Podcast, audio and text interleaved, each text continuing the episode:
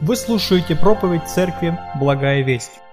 Мы в нашей церкви последовательно изучаем Евангелие от Луки. И если вам интересно, вы можете в Ютубе найти предыдущие проповеди на предыдущие отрывки. И у нас есть несколько братьев, пасторов, еще есть братья, которые проповедуем, мы по очереди. И сегодня у нас тоже отрывок из Евангелия от Луки, из 9 главы, отрывок с 46 стиха, но чтобы было более понятно, о чем идет речь, я предлагаю прочитать с 43 стиха до 50 включительно. Итак, Евангелие от Луки, 9 а, глава, мы прочитаем с 43 по 50 стих. «И все удивлялись величию Божию. Когда же все дивились всему, что творил Иисус, Он сказал ученикам Своим, «Вложите вы себе в уши слова сии, Сын Человеческий будет предан в руки человеческие». Но они не поняли слова сего, и оно было закрыто от них, так что они не постигли его, а спросить его о всем слове боялись. Пришла же им мысль, кто бы из них был больше. Иисус же, видя помышление сердца их, взяв дитя, поставил его перед собой и сказал им, «Кто примет сие дитя во имя мое, тот меня принимает, а кто примет меня, тот принимает пославшего меня. Ибо кто из вас меньше всех, тот будет велик». При всем Иоанн сказал, «Наставник, мы видели человека, именем Твоим изгоняющего бесов, и запретили ему, потому что не ходит с нами». Иисус сказал ему, «Не запрещайте, ибо кто не против вас, тот за вас. Аминь». Вот такой отрывок Священного Писания. И э, у меня было два таких рабочих названия этой темы для проповеди – но я выбрал название такое. Наш хор исполняет гимн, мне очень нравится этот гимн, он такой простой, но очень благословенный. Я назвал так «Станем смиренными в Господе, и Он нас вознесет». Наверное, вы знаете этот гимн, кто ходит в нашу церковь. Итак, перед нами история, мы будем разбирать с 46 стиха. «Пришла же и мысль, кто из них был больше» и так далее – вы знаете, взрослые люди нередко а, похожи на детей. Они как-то тогда ведут себя как дети, говорят как дети. Например, мы можем видеть иногда зрелых женщин, которые пытаются одеваться как юные девушки. А, но еще более заметно это на примере мужского пола, потому что иногда взрослые мужчины буквально как мальчишки балуются, резвятся, как-то там, не знаю, толкаются, как-то ведут себя по-детски – я помню историю, один раз я гулял по улице и видел, как э, э, два таких новоиспеченных папаши выгуливали своих детей, и пока их пупсики копались в песочнице, папам было скучно, они взяли детские лопатки и стали так сражаться на лопатках. Им было очень весело, со стороны было забавно на это смотреть. И вот мы прочитали историю, когда несколько взрослых мужчин – которые уже долгое время ходили за Иисусом, вдруг вспомнили свое детство и решили помериться силами. Решили выяснить, кто же из них больше, кто более ценный, кто более важный. А, евангелист Лука пишет, что эта мысль пришла им на сердце, а другие евангелисты добавляют, что после этого они как-то начали спорить и выяснять эту ситуацию. А, до конца непонятно, кто был инициатором этого спора, на какой почве он возник, как сильно разгорелись страсти. Но вот эта дискуссия среди 12 о том, кто из них важнее, больше, более ценный, она не раз возникала а, во время их следования э, за Иисусом. Есть даже эпизод а, в Евангелии, описан в Евангелии Матфея, когда мама сыновей Завидеевых, так называемых, да, мама Иоанна Иакова, подлила огонь вот в этот спор. И мы читаем в 20 главе Евангелия от Матфея, тогда приступила к нему, к Иисусу, мать сыновей, Завиде... Э, мать сыновей Заидеевых сыновьями своими, кланяясь и чего-то прося у него. Он сказал ей, чего ты хочешь? Она говорит ему, скажи, чтобы сие два сына мои сели у тебя один по правую сторону, а другой по левую в царстве твоем. И вы помните, что реакция остальных учеников была адекватно греховной, 24 стих. «Услышав сие, прочие десять учеников вознегодовали на двух братьев своих». И вот Иисус, э, когда встречался с такой ситуацией среди своих учеников, он видел в этом серьезную проблему. Он видел, что это проблема человеческого тщеславия, гордыни, эгоизма, жажды такой земной славы и величия. И ему было печально, когда вот эти человеческие страсти обуревали даже его самыми близкими людьми. И вот в нашем тексте мы видим, что Иисус как-то отреагировал на это. Он э, точно, знаете, такой урок преподал им, э, урок смирения, урок кротости. И это очень важно, поэтому сегодня поговорим об этом эпизоде из земной жизни Иисуса и постараемся извлечь для себя определенные уроки, друзья, потому что то, э, то что переживали ученики, э, те искушения, те соблазны, те страсти, которые посещали их – они могут прийти и в нашу с вами жизнь. Стих 46. «Пришла же и мысль, кто бы из них был больше». Ну, очевидно, что э, в наш разум, в наше сердце, в наш внутренний мир э, порой приходят самые разные мысли. И иногда очень неожиданные мысли. Иногда мы даже сами удивляемся, ну как я мог так подумать, ну почему такие мысли пришли ко мне, да? Это бывают какие-то странные, суетные, иногда глупые мысли, иногда какие-то похотливые мысли, иногда страстные мысли, иногда страшные мысли. Вдруг ни с того ни с сего какой-то страх приходит, какие-то мысли страшные, а что будет завтра, что будет с моими близкими и так далее. Один христианский мыслитель, такой отечественный наш мыслитель, предположил, что мысли – это такие, знаете, некие блуждающие духи, которые вот витают в какой-то невидимой духовной сфере – и старается проникнуть в разум человека, в его голову, а если получится, и укорениться там. Есть другой еще уже такой западный богослов, э, который говорит так, что мы не можем запретить птицам летать над нашей головой, но мы не должны дать им свить гнездо на нашей голове. Да? То есть та же, та же идея выражена немножко по-другому. И вот мы прочитали, что такие откровенно греховные, амбициозные, грехо, э, сатанинские мысли проникли э, в разум учеников, в их сердца, и, к сожалению, они дали этим э, хищным птицам свить гнездо на их голове, да, то есть они дали простор этим мыслям, они стали как-то в этом направлении двигаться. Кто же из них больше стали выяснять? Если мы посмотрим параллельное место в Евангелии Матфея, 18 главе, там очень похожий такой текст – написано 18 глава, 1 стих. «В то время ученики приступили к Иисусу и сказали, кто больше в Царстве Небесном?» да? А, но у евангелиста Луки, тот наш основной текст, такая есть деталь, что э, написано, что Иисус, видя помышление их сердца, то есть вот э, по версии евангелиста Луки, Иисус, прежде чем ученики начали об этом говорить, спорить, выяснять, или ему вопросы задавать, или еще как-то, эта мысль пришла им на сердце, и они дали ей простор. И это напоминание нам, друзья, что любое недоброе слово, грубое слово, обидное слово, какое-то резкое высказывание, какая-то реплика, какие-то споры, прежде всего рождаются в твоем и моем сердце. Гордое, амбициозное, тщеславное поведение человека – это результат, знаете, такого сердечного самомнения, завышенной самооценки, обостренного самолюбия. А, Иисус учил, а, что все, а, о чем мы говорим и что мы делаем, оно прежде всего рождается в сердце. Евангелие от Марка, 7 глава, с 20 стиха. Слова Иисуса – исходящее из человека оскверняет человека.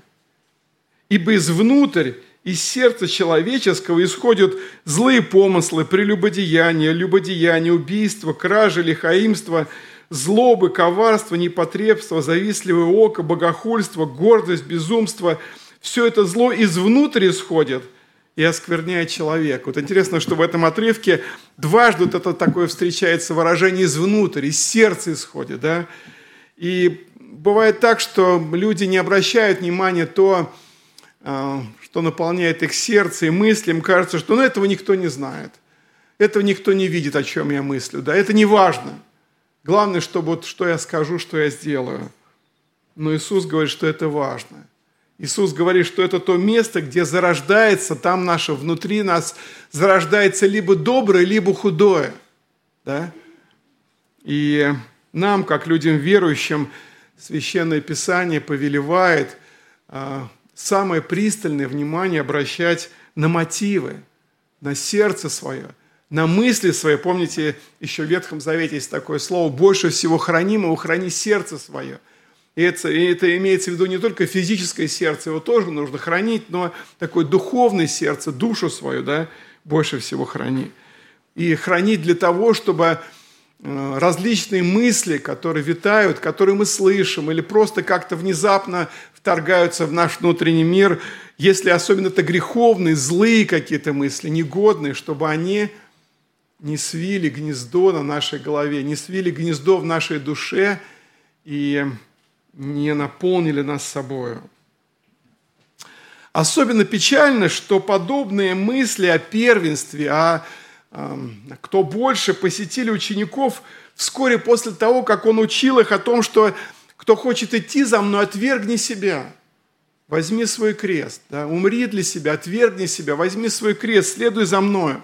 Да, Иисус учил их, что путь следования за Ним – это путь жертвенный, путь отвержения – Э, каких-то своих страстей, похотей, своей гордыни, своих человеческих греховных желаний. Но, к сожалению, это оказалось забыто. Более того, чуть выше мы прочитали с вами, Иисус напомин... говорит ученикам, что ему самому предстоит вскоре в Иерусалиме быть предану и пострадать и умереть. 43 э, стих, 45. «Когда же все дивились всему, что творил Иисус, Он сказал ученикам Своим – вложите вы себе в уши слова сии. Сын человеческий будет предан в руки человеческие. Но они не поняли слова сего, и оно было закрыто от них, так что они не постигли его, а спросить о всем слове боялись. Тоже, знаете, как-то не совсем понятно, почему, почему в тот момент ученики, не, не, не, не, не поняв, что говорит Иисус, не переспросили его – мы знаем, что были моменты, когда Иисус говорил какие-то истории, притчи, научения, и его ближайшие соратники, когда что-то не понимали, они написано, что вечером или когда-то спрашивали Иисуса, а что эта притча означает? А вот тут что ты имел в виду? И он с радостью объяснял им и растолковывал, о чем идет речь. Но в данном случае они почему-то не захотели, написано, почему-то боялись, а спросить его, что он имел в виду, говоря о своих предстоящих страданиях. Вы знаете, скорее всего, эта истина была закрыта от них не каким-то божественным проведением, а просто слепой, ну, какой-то верой, гордыней, жаждой земной славы. Их пугала эта мысль, как это вдруг их учитель такой великий будет когда-то предан, когда-то будет э, убит и так далее. Они думать об этом не хотели. Есть вещи, о которых которое может быть довольно реально, но мы об этом не хотим думать. Знаете, есть такое выражение «пир во время чумы», да, когда вот болезнь, когда эпидемия, люди вместо того, чтобы каким-то образом обезопасить себя, да, или помочь другим в этой беде, они устраивают пир, помните, будем есть, пить и веселиться, бы завтра умрем. Такие эпизоды есть, в Библии описывает, когда а, в то время, когда народу Божьему грозит смертельная опасность, вместо того, чтобы обратиться к Богу, вместо того, чтобы вопиять Его помощи, может быть, с постом, может быть, как-то сокрушаясь и исправляя свою жизнь, люди беспечно пировали, как бы в таком состоянии вот распутства, пьянства, алкоголи, алкогольного опьянения готовились встретить свою смерть и Божий гнев. Мы много читаем в Евангелии о том, что ученики Иисуса шли за Ним, слушали Его проповеди, видели все, что Он творит, но часто не понимали главной, главной сути Его учения. Они видели Иисуса, который мог легко изгонять любых бесов. Они видели учителя, который мог исцелять самые неизлечимые болезни, даже воскрешать мертвых. Они видели учителя, раввина, за которым они шли, который мог чудесным образом накормить тысячи голодных людей. Он мог словом усмирить бурю, он мог ходить по воде, Он мог устыдить и закрыть рот вот этим религиозным вождям того времени. И им казалось, что действительно это тот самый Мессия, тот самый лидер, обещанный Богом, тот самый Божий посланник, который вскоре воцарится в Израиле, прогонит нечестивых римлян, оккупантов, врагов и будет царем. И они сами, как его друзья, как его приближенные, будут купаться в лучах его славы. Гордыня, самомнение, тщеславие буквально ослепляет человека – тот момент ученики продемонстрировали полное отсутствие смирения, сострадания и явное нежелание отвергнуть себя, взять свой крест и следовать за Иисусом. Позже, когда мы с вами подойдем к 22 главе Евангелия от Луки, мы встретим подобный спор в такой же неудачный момент. В 22 главе Евангелия от Луки с 20 стиха описывается, как Иисус устанавливал заповедь причастия, хлебопреломления, Евхаристии, по-разному мы называем ее. И это был последний вечер, когда Иисус проводил с учениками, Он будет предан вскоре, и Его ждут эти страдания и смерть. Мы читаем 22 глава с 20 стиха Луки, что Иисус взял также чашу после вечери, говоря, «Сия чаша есть новый завет в моей крови, которая за вас проливается». И вот рука, предающая меня со мной за столом, Впрочем, Сын человеческий идет по предназначению, но горе тому человеку, которому он предается. И они, ученики, начали спрашивать друг друга, кто бы из них был, кто это сделает. И 24 стих. Был же и спор между ними, кто из них должен почитаться большим. Вот такой страшный контраст – в нашем случае Иисус говорит о своих страданиях грядущих, что Он будет предан, а приходит и мысль поспорить, выяснить, кто из них больше. Проходит время, и все уже, вот, вот все, Иисус вот-вот будет предан, Он проводит вечерю, причастие Господня, вечерю Господню, да, и был же и спор между ними, кто из них должен почитаться большим. Складывается такое впечатление, что какая-то таинственная сила старательно изглаживает слово о кресте из памяти и переключает внимание на вопросы социального статуса. Враг человеческих душ, сатана, мастер активного внедрения гордых мыслей в разум человека. Кто-то сказал, что кажется легче изгнать беса из человека – чем его гордое «я». Мы видим, как гордыня, самолюбие, эгоизм преследуют даже самых близких учеников Иисуса Христа. И это же, это же беда, это же страсть, это же напастие продолжает преследовать и губить и современных христиан. Эгоизм разрушает человеческую личность. Эгоист думает только о себе. А что обо мне сказали? А как бы обо мне так могли подумать? Эгоизм вносит в наш характер безжалостность, подозрительность, лицемерие, ложь, своеволие. Вы знаете, грехи, вот эти вот гордыни, эгоизм, это как раковая опухоль, поглощают здоровые силы души и лишают человека какой-то силы, вдохновения жить по Божьей воле. Эгоизм разрушает семьи. Мы сегодня радуемся, когда брат Сергей с своей невестой перед нами молимся, поздравляем. Пройдет некоторое время, будет брак сочетания, мы еще больше порадуемся с ними. Да, обычно мы устраиваем такое служение, посвященное венчанию, бракосочетанию, такой пир – дарят цветы, дарят подарки, оставляют пожелания, поют песни, что вот как это здорово, как прекрасно, создается семья, да еще и в церкви, да еще и христианская семья. Все торжественно, все празднично. Но, к сожалению, иногда проходит время, и вот вот этот человеческий эгоизм, гордыня, желание властвовать, желание, чтобы все было по-моему, неготовность смиряться, неготовность служить, прощать, терпеть, принимать другого таким, каким он есть, с его недостатками, с его немощами, с его наготой определенной,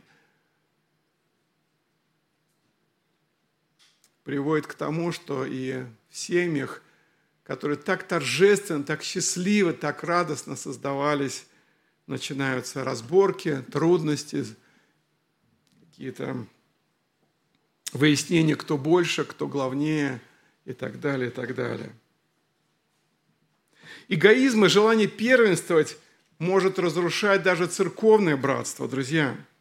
Даже в церковь, вот когда проникает вот эти вот ядовитые корни эгоизма, тщеславия, гордыни, бывает очень печально. Очень печально. Когда возникает конфликт между проповедниками, они начинают думать, кто лучше, да, кто чаще должен проповедовать, как-то конкурировать друг с другом, критиковать. Когда эгоизм может сбивать клины между солистами в хоре, между музыкантами – может разрушать атмосферу любви и дружбы среди христианской молодежи, устраивая такую нездоровую соревновательность, при этом победители упиваются победой, а побежденные сломлены поражением. Друзья дорогие, будем бодрствовать. Будем бодрствовать. Я благодарю Бога, что в нашей церкви не так часто возникают такие ситуации. Может быть, не в такой грубой форме, это Божья милость. Но будем бодрствовать и молиться, и просить Божьей благодати – чтобы никто из нас, не стоящий здесь на кафедре, или поющий с микрофоном, или совершающий какое-то другое служение в кукольном театре, там, музыкальное служение, социальное, милосердие, чтобы никто из нас не пытался как-то, знаете, выпячивать себя, искать себе особого внимания, признательности, славы, чтобы заметили, чтобы похвалили, чтобы поблагодарили, чтобы оценили – Друзья, это очень страшно, когда мы начинаем поклоняться и служить твари вместо Творца. И тварью в данном случае выступаем мы сами. Да сохранит нас от этого Господь. Читаем дальше 47 и 48 стихи. Иисус же, видя помышление сердца их, взяв дитя, поставил ее перед собой и сказал им – кто примет сие дитя во имя мое, тот меня принимает. А кто примет меня, тот принимает пославшую меня. Ибо кто из вас меньше всех, тот будет велик. Удивительно, но в этой ситуации, видя всю серьезность проблемы, Иисус поступает весьма деликатно – он не обрушивается на них с гневом, с критикой, каким-то жестким публичным обличением. Такое мы, мы иногда можем. Да как ты мог так подумать? Да вы что? Вот мы говорим о духовных вещах, а вы тут затеяли спорту, да, кто из вас больше? Как вам не стыдно, да? Мы иногда ну, жестко так можем, или детей своих, или молодежь приструнить, или там кого-то еще. Но мы видим, что Иисус, как Сын Божий, действует здесь весьма деликатно, аккуратно. Взяв дитя, поставил его перед собой и сказал им, кто примет сие дитя во имя мое, тот меня принимает, а кто принимает меня, тот принимает пославшего меня, ибо кто из вас меньше всех, тот будет велик». Евангелист Матфей в 18 главе описывает это событие так. «Иисус, призвав дитя, поставил его посреди них и сказал, «Истинно говорю вам, если не обратитесь и не будете как дети, не войдете в Царство Небесное. Итак, кто умолится, как это дитя, тот и больше в Царстве Небесном. Иисус любил а, в своих наставлениях, научениях, знаете, какие-то иллюстрации применять какие-то образы понятные людям. Иногда он говорил, там, посмотрите на полевые лилии, да вот вышел сеятель, сеять и так далее – в данном случае Иисус подзывает дитя, ставит его посредине и приводит его в пример. Многие исследователи Священного Писания считают, что, вероятно, это было малое дитя, которое, возможно, только научилось ходить, И Писание говорит, что Иисус любил детей, да, любил детей, и дети его любили. Он обнимал детей, написано, брал их на руки, даже сердился, когда детей не пускали к нему. И вот теперь он ставит это дитя в центр и преподает им важный урок. Чтобы войти в Царство Небесное, необходимо подобиться ребенку. Чтобы стать первым, если вы хотите стать первым, вы должны умолиться и смириться, как это дитя. Слово «умолиться» означает сделаться низким, сделаться малым, низким. В другой раз Иисус скажет, тоже Евангелие от Луки, 22 глава, с 25 стиха, «Цари господствуют над народами, и владеющие ими благодетелями называются, а вы не так. Но кто из вас больше, будь как меньший, и начальствующий, как служащий? Ибо кто больше, возлежащий или служащий, не возлежащий ли, а я посреди вас, как служащий?» К сожалению, порой вот это, вот это искушение, даже сказал бы, это зараза, может проникнуть даже в христианскую церковь, когда в некоторых церквах, особенно исторических, когда вот это разделение на мир и клир, на больших, на важных, на преподобных, на преосвященных и так далее, и так далее, когда люди даже мирские, посторонние – вот смотря на вот эти иерархические ступени, на властность, на величие тех, кто, вот, так сказать, является князьями церкви, смущаются, соблазняются, говоря, что ну, что-то в Евангелии я этого не вижу. Как-то Иисус так не поступал. И апостолы э, в, Писании мы читаем, не, не позволяли себе так вот властвовать, быть такими великими, и, к сожалению, иногда даже люди смущаются, соблазняются и говорят, нет, я не, не хочу в такую церковь, я не хочу в такого Бога верить и таким, с такими людьми следовать. Истинное обращение человека к Богу требует искренности, простодушия, какой-то, знаете, простоты, смирения, сознания своей беспомощности, зависимости и нужды в Боге и Спасителе.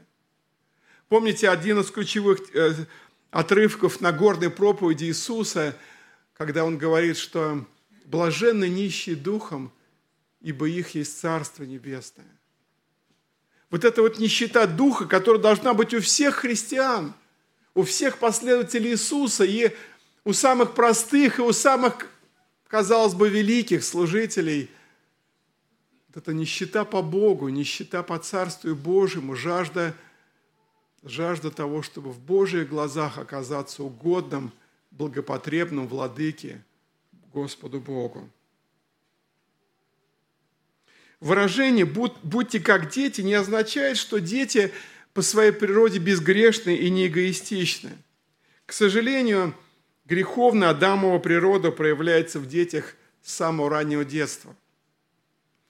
Моей младшей внучке чуть больше года – и она уже порой требует свое, хочет, чтобы она начинает ходить, чтобы идти, куда она хочет, э, так сказать, чтобы делали все так, как она хочет и так далее. Она еще не умеет говорить, но инстинктивно вот эта греховная дамова природа в ней проявляется. Когда это ребенок маленький, это даже кажется немножечко так, знаете, умилительно, немножечко так как-то, ну, как с юмором, да, ой, что это вот такой ребеночек и что-то своего требует – но на самом деле это проявление вот этой греховной Адамовой природы, которая в каждом из нас есть. Тем не менее, малые дети более открытые, наивны, как мы сказали, простодушны, непритязательны, доверчивы, не имеют таких чистолюбивых стремлений к знатности, величию, как мы с вами взрослые. Друзья мои, этот текст напоминает нам о том, что в глазах Бога тот, кто унижает себя, будет превознесен. Кто искренне считает себя наименьшим, будет почитаться в глазах Бога Отца самым большим. Кто-то сказал человеку, который не желает смирить себя, как Христос смирил себя. В послании к филиппийцам мы читаем об этом. Тому не будет места в Царстве Христа. Тому, кто не желает смирить себя так, как смирил себя сам наш Господь Иисус Христос, написано, смирил себя до смерти, смерти крестной, такому человеку не будет места в Царстве Господа нашего Иисуса Христа. Больше из вас да будет вам слугою, ибо кто возвышает себя, тот унижен будет, а кто унижает себя, тот возвысится.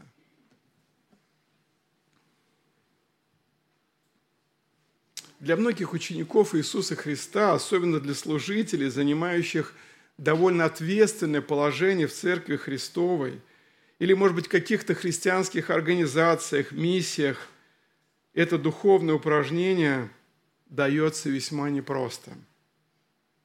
Люди привыкают к своей важной роли, привыкают к положению и порой начинают превозноситься и властвовать. Я уже рассказывал вам пример, позволю себе напомнить, много лет назад в Центральной Евангельской церкви в Москве э, мой друг работал, тогда был такой журнал «Братский вестник», вот он работал в издательстве этого журнала, и так называемый отдел экспедиции, то есть он отвечал за то, чтобы подготовленный журнал сдать в типографию, там, верстку, потом напечатать, привести, распространить. И тогда в Москве было всего одно религиозное здание на Маловузовском, сейчас э, трехсвятительский переулок, дом 3. И вот когда эти журналы «Братский вестник» христианские печатались, их весь тираж привозили в Центральную Церковь, а потом уже оттуда рассылали по всему тогда Советскому Союзу. И вот пришла машина, целая машина этих упаковок с журналами, э, будний день, в церкви людей почти нету, и моему другу нужно их выгрузить, и он ищет кого помочь, смотрит, какой-то приезжий брат по церкви ходит. Он подходит и говорит, брат дорогой, помогите, пожалуйста, выгрузить вот журналы «Братский вестник» сюда в здание. Вот, э, нужна помощь, братьев мало. Он так посмотрел на нее, говорит, слушай, говорит, да ты что, говорит, я же, говорит, просвитер, говорит. И этой фразой он сказал все. Как я буду эти таскать журналы, эти пачки, там, да ты что, я же просвитер, я пресвитер церкви. Как я могу до этого опуститься?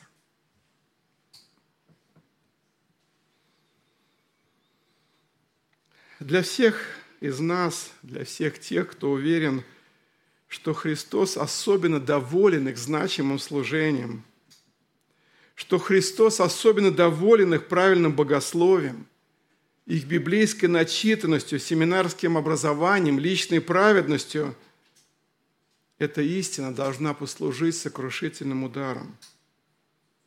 Лютеранский пастор писал, «Тот, кто ничего не требует, будет иметь все, что требуют другие, требуя, не получают». Мне очень понравилась эта фраза. «Тот, кто ничего не требует, имеется в виду для себя, будет иметь все, что требуют другие, и требуя, не получают». Только пустой сосуд Бог может наполнить своими дарами. И чем больше мы опустошаем себя от всего своего, тем больше Бог может наполнить наши сосуды своими вечными богатствами, почетом и славой.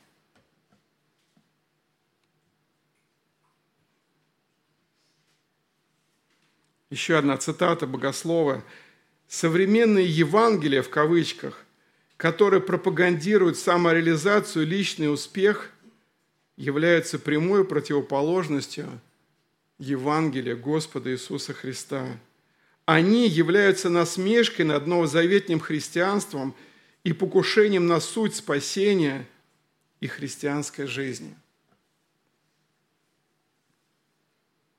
Друзья дорогие, наш собственный человеческий путь – может быть, даже религиозный путь, это путь непригодный для Иисуса Христа. Кто возвышает себя, кто прославляет сам себя, не только не будет великим в грядущем царстве Иисуса, но даже никогда не войдет туда. В Ветхом Завете есть очень интересная иллюстрация, книга пророка Иезекииля, 17 глава, 24 стих, где Господь образно говорит «Я Господь, Высокое дерево понижаю, низкое дерево повышаю, зеленеющее дерево иссушаю, а сухое дерево делаю цветущим. Я, Господь, сказал и сделаю. Друзья, это слово напоминает нам о том, что мы полностью зависим от Господа Иисуса Христа. что нам нечем гордиться, нам нечем хвалиться. Нам, мы ничего не можем приписать своей заслуге. Все лучшего, что в нас есть, все доброго, все правильного, чистого, истинного – это только Господь Иисус Христос, который своей благодатью, своей милостью, своей любовью, Духом Святым подарил нам, созидает в нас, взращивает нас, исправляет нас. И вся слава должна быть только Ему. И последняя часть – это 49-50 стихи нашего основного текста. «При всем Иоанн сказал, «Наставник, мы видели человека, именем Твоим изгоняющего бесов, и запретили ему, потому что он не ходит с нами». Иисус сказал им, ему, «Не запрещайте, ибо никто не против вас, тот за вас». В то время, когда Иисус учил своих ближайших учеников уроком смирения, кротости, совесть напомнила одному из его учеников Иоанну такой важный эпизод. «Наставник, мы видели человека, именем Твоим изгоняющего бесов, и запретили ему, потому что не ходит с нами». Евангелист Марк немножко подробнее описывает этот, это событие, 9 глава с 38 стиха Евангелия Марка. «При всем Иоанн сказал, «Учитель, мы видели человека, который именем Твоим изгоняет бесов, не ходит за нами, и запретили ему, потому что не ходит за нами». Иисус сказал, «Не запрещайте ему, ибо никто, сотворивший чудо именем Моим, не может вскоре злословить Меня, ибо кто не против вас, тот за вас». И кто напоит вас чашу воды во имя Мое, потому что вы Христовы, истинно говорю вам, не потеряет награды своей. В тот момент ученики проявили, можно так сказать, ревность не по рассуждению. Ревность о Господе, ревность о деле Божьем, но явно неугодную Господу. Кстати, подобная ситуация не раз бывала в библейской истории. Например, что-то подобное было в жизни а, великого пророка Божия, вождя Моисея. В книге «Чисел» в 11 главе мы читаем такие слова. Вообще в 11 главе описывается событие, когда великий вождь народа израильского, а, под его руководством Господь вывел Израиля из э, Египта, из плена, из рабства – и повел в землю обещанную, так называемую обетованную.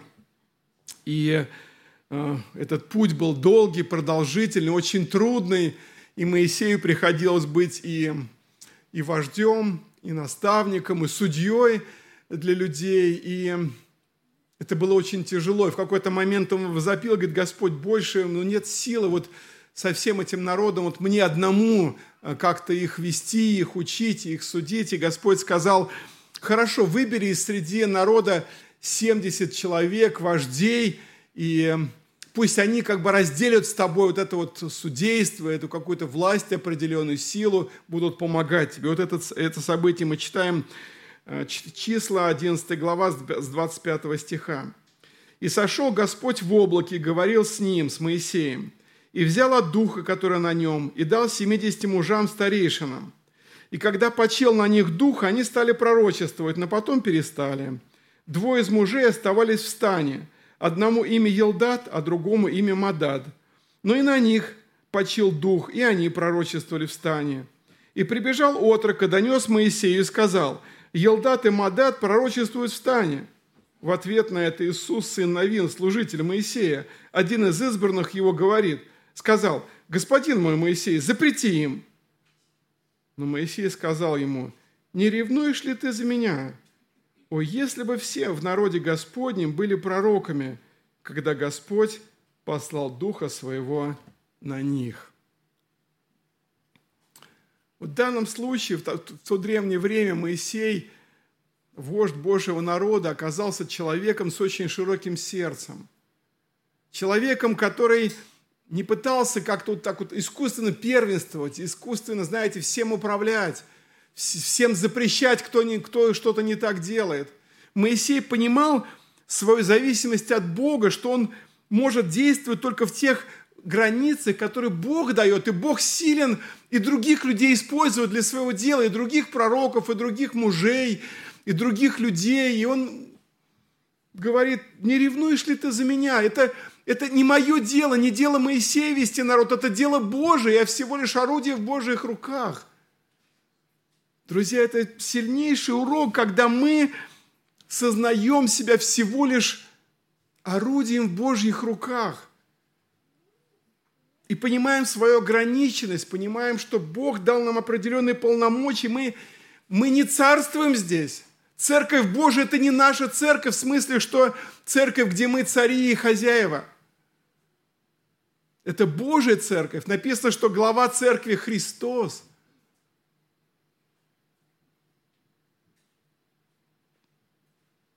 Вы знаете, есть определенная тайна Божьего Царства. Она заключается в том, что, с одной стороны, Господь желает, чтобы люди в церкви, люди, служители, которых Он призывает, они открыто исповедовали свою веру, чтобы они не смущались публично поклоняться и служить Ему. Господь хочет, чтобы мы не стыдились Его имени, чтобы мы открыто провозглашали и действовали как христиане, как мужи и жены Божии. И при этом, с другой стороны, как в древности, так и сегодня, у Бога есть незаметные, неизвестные тайные ученики, тайные служители. Их никто не видит на сцене, за кафедрой, с микрофоном, но это Божие люди, которые верно служат Ему, каждый на своем месте – В Ветхом Завете очень часто говорится о том, что Господь всегда хранит так называемый святой остаток своих верных людей. И бывали времена, когда почти, казалось бы, весь народ отступал от Бога и начинал грешить, поклоняться идолам, древний народ Израиль, да, делать всевозможные беззакония. И Господь наказывал, и тысячи и тысячи людей наказывал Господь, уводил в плен, они гибли в войнах, но при этом Он говорил, что я сохраню святой остаток вот этих вот верных, которые по-прежнему незаметны, но они верны мне. Есть еще один пример в Ветхом Завете, в древности, когда уже во времена пророка Илии наступило сильнейшее гонение на верных мужей Божиих, на верных людей Божиих, когда нечестивый царь Ахав и его Э, царица, жена царицы, язычница Изавель буквально уничтожали всех, кто верно поклоняется Богу живому. И вот э, пророк Илия, великий пророк Божий, в какой-то момент ему начинает казаться, что все уже, всех уничтожили, он один остался. У него какой-то такой наступает депрессия, отчаяние, он вопит, Господи, остался я один, а моей душе ищут – Ему кажется, что если сегодня, завтра еще его убьют, то вообще на этой земле будут одни нечестивцы и беззаконники жить. Вот все, все, все, весь Божий народ в нем одном, так сказать, в лице его одного сохранился. Но Господь говорит, это не так. Третья книга Царств, 19 глава, 18 стих, где Бог открывает пророку своему Или очень важную вещь. Он говорит, я, Господь, я оставил между израильтянами семь тысяч мужей, всех сих коленей не преклонились перед Ваалом, и всех сих уста не лобызали его. Друзья, у Господа есть какие-то тайные последователи, ученики, верные, которых никто не знает – это не какие-то, может быть, радио или телепроповедники, это не те имена, которые мелькают на страницах христианской прессы или в СМИ. Это люди, которых никто не знает, но они верные, они угодны Ему, они Божии, они Христовы.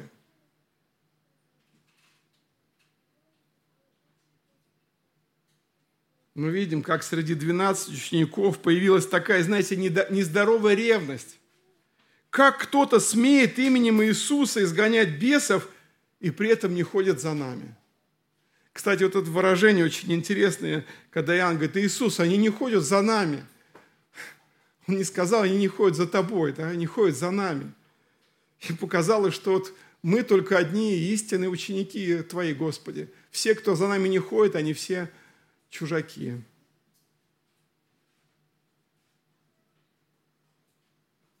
И вот тут опять вот этот контраст, я хотел еще раз его проговорить. Господу угодно, чтобы мы открыто, публично шли за Ним, исповедали Его имя, не стыдились, не стеснялись Евангелия, не стыдились благовествования. Помните Евангелие от Луки, 12 глава, 8 стих.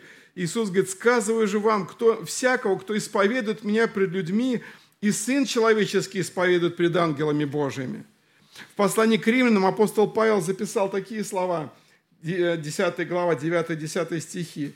«Ибо если устами твоими будешь исповедовать Иисуса Господом и сердцем твоим веровать, что Бог воскресил Его из мертвых, то спасешься, потому что сердцем веруют к праведности, а устами исповедуют к спасению». То есть Иисус призывает вот к такому к открытости, да, к нестыдливости, небоязненности в следовании за Ним, в исповедании своей веры. Не, не прятать ее, да, не скрывать.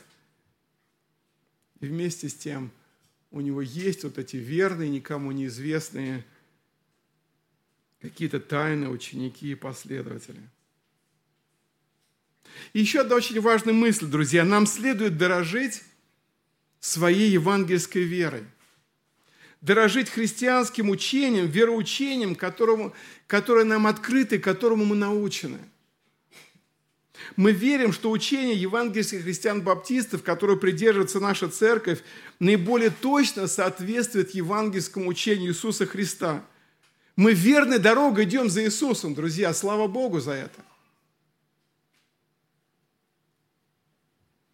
Но при всем этом – мы не должны отвергать и презирать тех христиан, которые верят несколько по-другому и как-то по-иному совершают свое следование за Господом нашим Иисусом Христом. У нас может появиться искушение, что все, кто не с нами, тот против нас –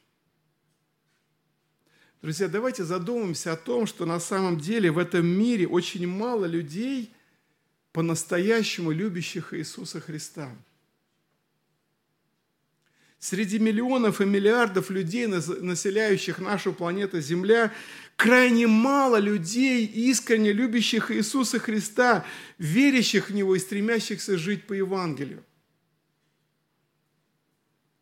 И некоторые из них – могут по-иному проводить свои богослужения. Некоторые из них могут петь другие песни.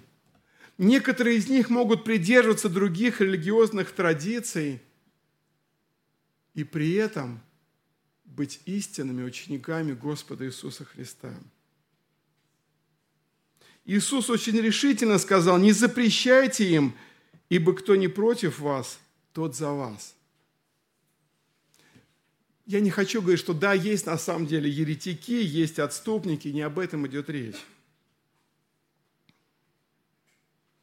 Один из преподавателей семинарии, где я учился, любил говорить, что нужно иметь богословское христианское смирение, чтобы понимать, что мы, чтобы соглашаться с тем, что мы не все понимаем, не на все вопросы у нас есть ответы, и нужно допускать вот это разумное разномыслие при общении с другими верующими в Господа Иисуса Христа.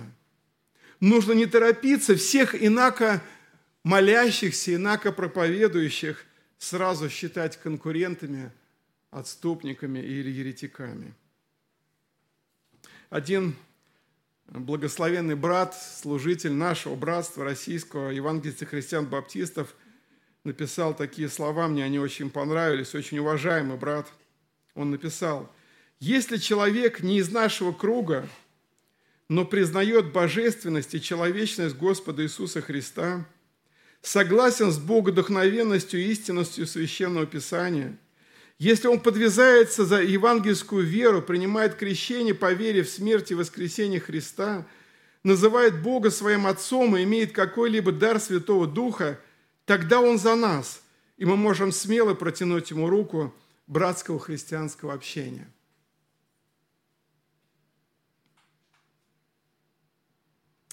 Возвращаясь к ситуации с учениками Иисуса, можно предположить, что причиной запрета этому безымянному борцу против демонов была элементарная человеческая зависть, прикрытая заботой о сохранении истинности учения. Возможно, что это был отголосок, вот этот запрет был отголоском на неудачу, которую ученики Иисуса совсем недавно потерпели с изгнанием беса из мальчика. Помните, да, когда Иисус сошел с горы преображения, его встретил отец, несчастный, у которого сын был одержимый бесами. Он говорит, что вот я обращался к ученикам твоим, чтобы они изгнали, они не смогли. И вот теперь появился некий безымянный повелитель бесов, у которого все получается, а у них нет, и они постарались запретить ему. Друзья дорогие, будем честными и признаемся, что нередко мы прикрываем маской духовности, маской борьбы за чистоту учений, святость, вполне земные, эгоистичные, плотские вещи – и подводя итог этому отрывку Священного Писания, скажем, что нам нужно контролировать свои мысли, свои мотивы, свои внутренние какие-то э, процессы, происходящие в нашем сердце, что, и просить Духа Святого, чтобы Он освобождал нас от нашей собственной гордыни, эгоизма, тщеславия – чтобы мы не оказывались в роли разрушителей, чтобы мы не оказывались в роли этих спорщиков, кто больше, кто важнее, кто царствует в семье, в церкви, в обществе, среди друзей, среди какого-то служения. Будем помнить, что тот велик, кто смиряет себя, кто служит, кто почитает себя меньшим, как это дитя. Будем помнить, что когда мы, ученики Иисуса Христа, отвергаем себя – терпеливо несем свой крест, когда мы послушно следуем за Иисусом, когда наша вера смиренна и подобна вере маленького ребенка, тогда мы не будем ревновать и завидовать дарованием других, не будем создавать какую-то нездоровую конкуренцию. Такой христианин не будет заглядываться на иные вероисповедания и не будет претендовать на свою исключительность в Царстве Божьем. Главное для всех нас – это всем сердцем и всей душой любить Господа Иисуса Христа, верно следовать за Ним, искать славы только Его, нашего Господа Иисуса. Не нам, не нам, но имени Твоему дай славу, Господи. Аминь. Давайте помолимся. Господь Иисус, с трепетом сердца приходим пред Тобою – сознавая, что мы слабые, ограниченные люди, мы всего лишь творение, мы прах и пепел, мы грешники, и все, что мы имеем доброго, это Ты, Господь. Благодатью Твоей есть то, что есть. Даже те дарования, которые у нас есть, это Ты, Господь, это действие Твоего Духа. Те способности, те таланты духовные, какие-то природные, музыкальные, еще какие-то, Господи, это все Ты, Иисус – ты их нам дал, и Ты можешь их забрать. И Ты хочешь, чтобы все, что мы имеем от Тебя, оно служило для Твоей славы. Господи, храни нашу церковь от такой нездоровой конкуренции, от какого-то противопоставления, от желания властвовать, от желания быть первым, быть самым важным. Храни от обид – что кого-то не заметили, кем-то пренебрегли, кому-то не позвонили, кого-то не вспомнили. Господи, конечно, мы должны быть внимательны и любвеобильны, но, к сожалению, мы люди, и мы порой можем кого-то забыть и о ком-то как-то не подумать. Прости и помилуй, когда это случается. Господи, помоги нам действительно, как Ты учил, отвергать себя, нести свой крест, идти за Тобою – угождать Тебе, славить Тебя, Господь. Помоги нам не, крити- не критиковать жестко, не отвергать тех наших братьев и сестер по вере, которые, может быть, в других церквах, в других родственных евангельских направлениях также служат Тебе, любят Тебя, Господи. Помоги нам помнить, что такое христианское, евангельское движение, оно такое еще слабое, особенно в нашей стране, Господь. Мы хотим пробуждения, чтобы многие церкви наполнились молящимися, чтобы многие храмы наполнились искренне любящими Тебя. Пошли пробуждения и в православной церкви, и в баптистской церкви, и в других деноминациях, лютеранской, методистской, Господи, чтобы люди взыскали Тебя, Твоего Слова, Твоих заповедей, Твоей славы, Твоего Евангелия, здравого учения. И во всем, во всем, Господь, чтобы мы искали славы Твоей. Любим Тебя, поклоняемся Тебе и прославляем Тебя, наш Бог, Отец, Сын и Дух Святой. Аминь. Местная религиозная организация Церковь Евангельских христиан-баптистов «Благая весть» зарегистрирована 24 июня 1999 года. ОГРН 103 773 974 3007